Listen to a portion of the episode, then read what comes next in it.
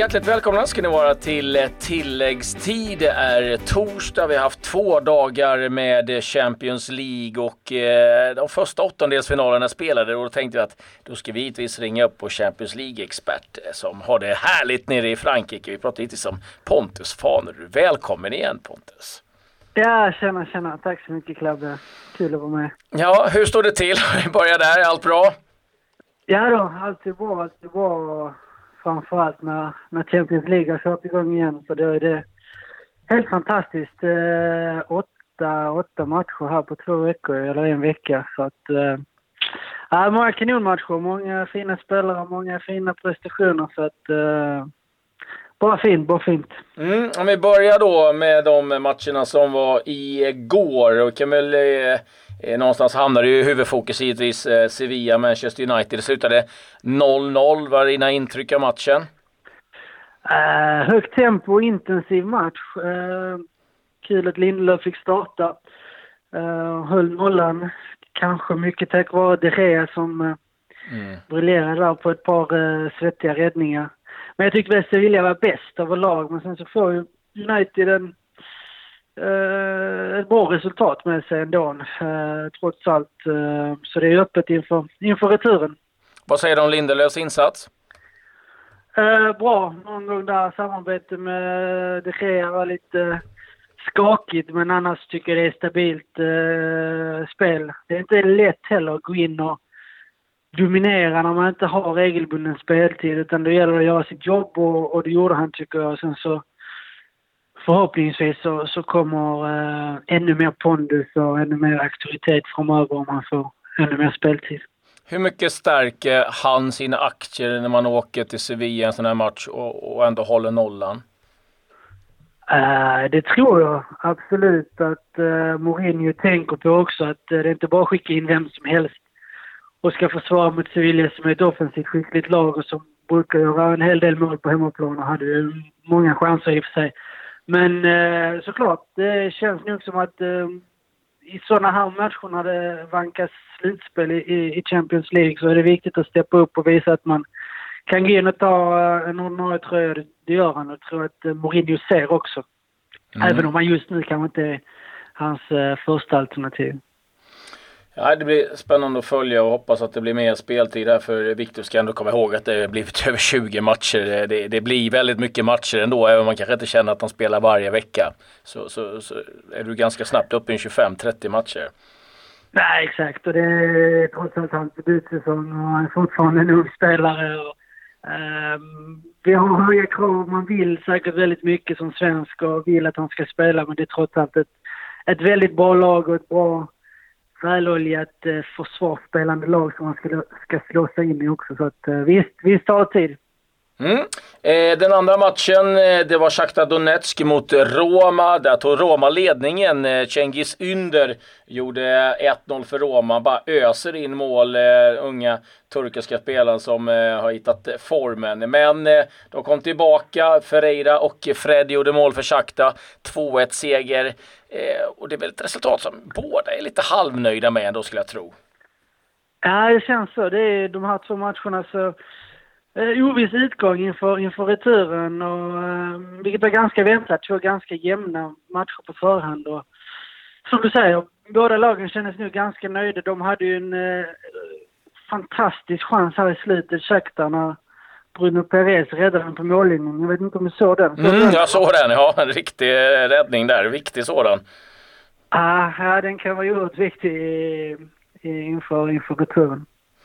Du, om vi, vi blickar tillbaka lite grann på de åttondelsfinaler som varit och vi får någonstans ändå börja med kanske den eh, som vattnade mest i munnen och som, som kanske du har bäst koll på med tanke på var du bor. Real Madrid mot PSG. Det slutade 3-1 till Real Madrid till slut. Hur har det här tagits emot i, i Frankrike? Ja, den är, den är svårdiskuterad. uh, först och främst så gjorde ju Emery en hel del förändringar, vilket var väldigt överraskande. Uh, inte minst när han tar uh, och, och sätter Thiago Silva på bänken. Kaptenen och den som har varit uh, symbolen kanske tillsammans med Zlatan och Cavani för det här nya PSG.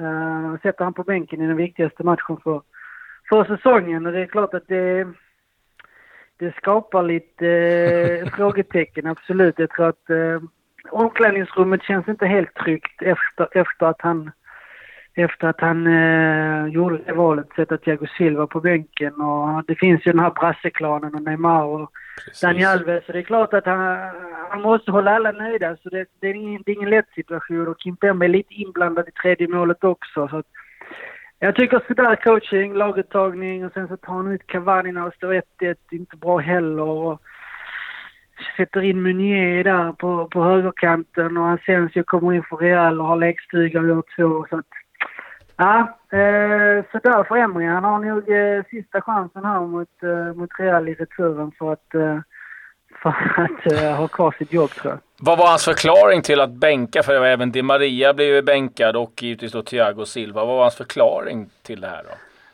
Ja exakt. Di Maria tog bänkad också efter att ha varit en av de kanske bättre nu efter, efter eh, eh, nyår så att säga. Ja, den här nya säsongen, eh, eller efter eh, uppehållet.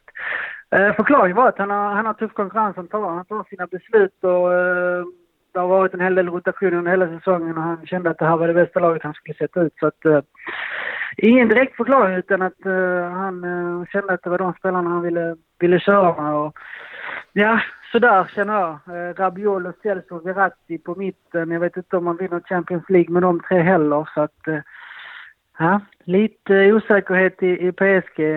Samtidigt så hade man ju många bra lägen vid 1-1 och kunde, kunde lika gärna gjort 2-1 istället för att Real skulle gjort det. Men äh, det har varit mycket, mycket snack och mycket diskussioner om den här laguttagningen och Emrys coaching.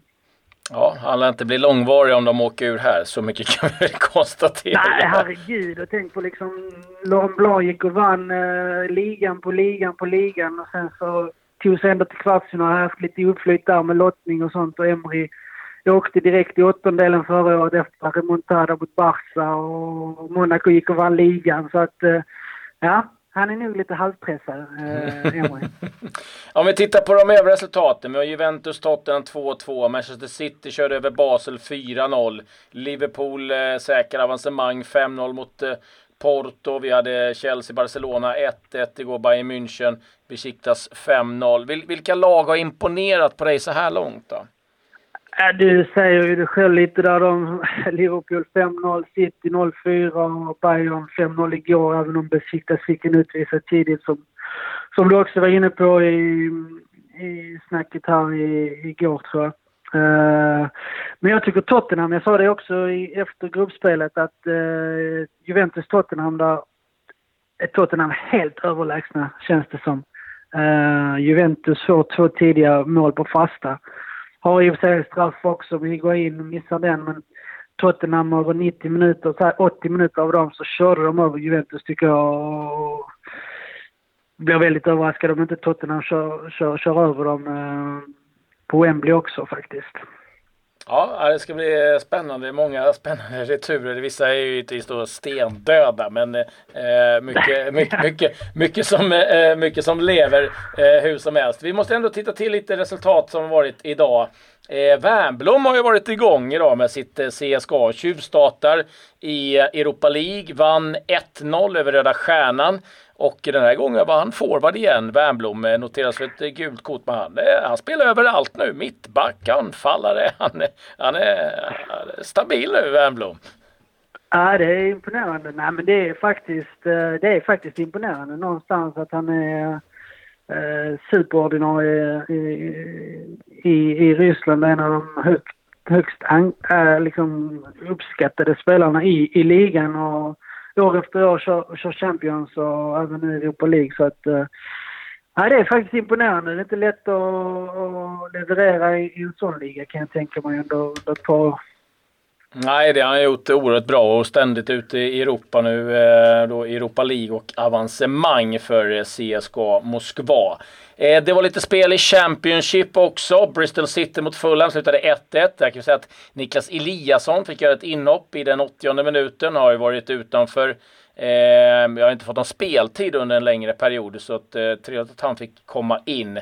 Marcus Olsson och Pontus Jansson startade när Derby och Leeds eh, drabbade samman. 2-2 slutade matchen. Pontus Jansson utsedd till matchens lirare för eh, Leeds där och jag kan säga att Pavel Sibicki var inte med eh, alls i truppen. Wolverhampton spelade 2-2 mot Norwich och eh, Cardiff besegrade Ipswich borta med 1-0. Zweite Bundesliga, lite svensk intresse där, där Kaiserslautern besegrade Darmstadt med 2-1. Det gjorde Sebastian Andersson assist för Kaiserslautern. Sen måste vi ändå blicka lite till matchen ikväll. På Emirates, eh, Arsenal ställs eh, eh då mot Östersund och eh, har givetvis ett eh, fantastiskt utgångsläge. Men eh, jag tycker det är kul att eh, Wenger eh, verkligen betonar och berömmer Saman Ghoddos och hans insats.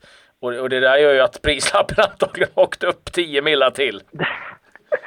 ja, såklart. Han gör en bra match, eh, uh, Ghoddos mot, uh, mot Arsenal, även om Östersund inte kommer upp i den nivån som, som vi är vana, får man säga, att se dem. Så gör ju Ghoddos en, uh, en bra insats och visar att han håller på, på, även på den nivån. Även om de flesta Östersund har visat det under gruppspelet också så gäller det att steppa upp kanske lite mot ett lag som Arsenal och även om man inte är i, i säsong så, eh, ja, som sagt så Ghoddos var den som, som stack ut. Så visst, prislappen lär väl uh, gå upp lite till. Men han, han signar ju nytt nu så att han blir väl kvar i Östersund ett par år till. Eller vad tror du?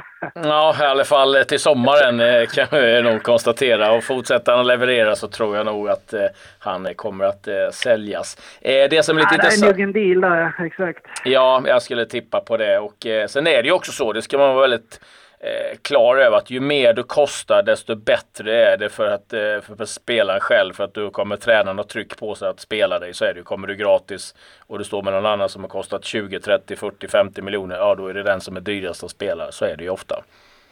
Absolut, så är det. Så, är det. så att, eh, som du sa, jag tror att det är bra för Ghoddos också. Han, han, kommer att vara respekterad eh, direkt och få en viss status när han kommer till, till en klubb och kanske kan välja lite både liga och klubb mer än att han eh, måste ta en speciell klubb för att komma utomlands.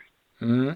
Eh, Graham Potter, engelska uppgifter eh, nu om att West Bromwich följer honom väldigt noga och att det ryktas om att han också anlitat en eh, ja, agentur, en agentfirma i England. Han har ju ett förflutet i West Bromwich, spelade ju klubben 97 till 2000. Pardew har ju lite att jobba med.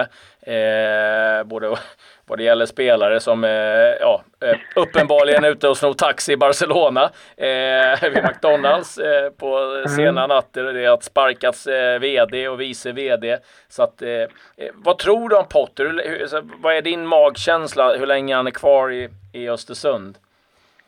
Ah, jag tror att han, han har varit så tydlig hela tiden. Så att jag tror att han absolut stannar under under den här allsvenska säsongen. Sen, så beror, sen tror jag att det beror på hur det går för Östersund. Uh, jag tror att man siktar, uh, alltså jag tror att man siktar på guld den här säsongen. Uh, inget snack om saken, även om man inte kommer att sticka ut huvudet och säga att man vill ta guldet från, från Malmö eller AIK som också har satsat, uh, eh, och de andra klubbarna. Så tror jag att man, man vill uh, ge det chansen den här säsongen. Ghoddos är kvar, Papagiannopoulos Likaså Potter är där och har fått in eh, de spelarna jag tror att han ville ha. Så att eh, de kommer ge allt för att gå för det den här säsongen tror jag. Sen så får man se eh, fram framåt hösten även om ja, det kanske inte är så vanligt att en tränare eh, går under vinter, vinterfönstret egentligen. Men allt kan ju hända i Premier League i och för sig så att eh, Ja, men jag tror att han är klar i, under den här säsongen i alla fall i Östersund. Så får vi se. Mm.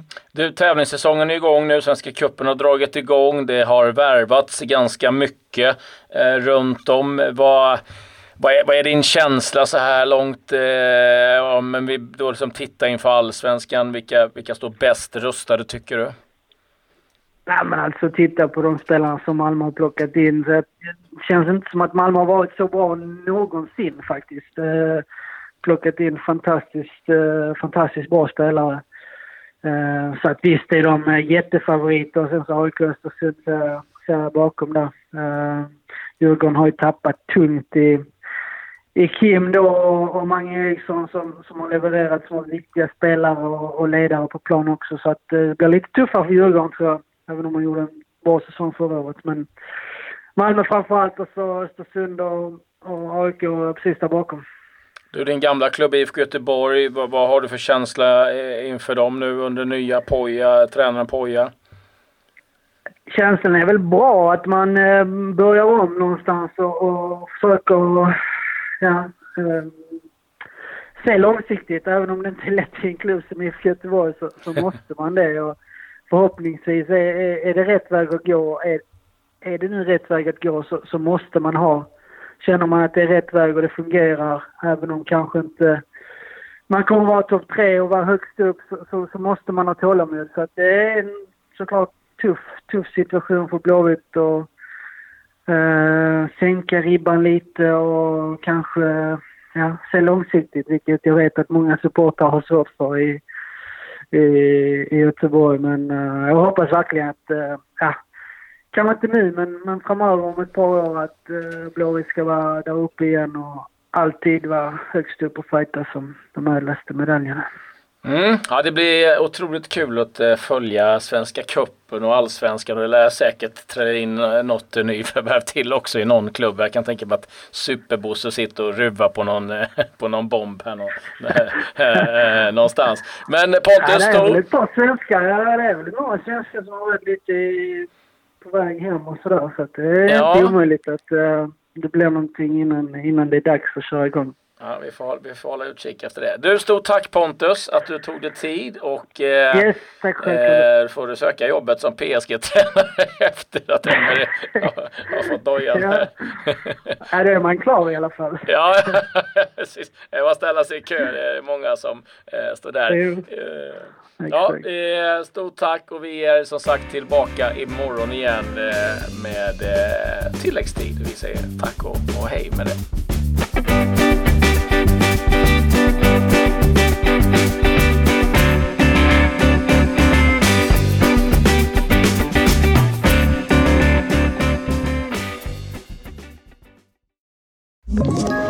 Ett poddtips från Podplay. I fallen jag aldrig glömmer djupdyker Hasse Aro i arbetet bakom några av Sveriges mest uppseendeväckande brottsutredningar. Går vi in med hemlig telefonavlyssning och, och då upplever vi att vi får en total förändring av hans beteende. Vad är det som händer nu? Vem är det som läcker? Och så säger han att jag är kriminell, jag har varit kriminell i hela mitt liv men att mörda ett barn, där går min gräns. Nya säsongen av Fallen jag aldrig glömmer på Podplay.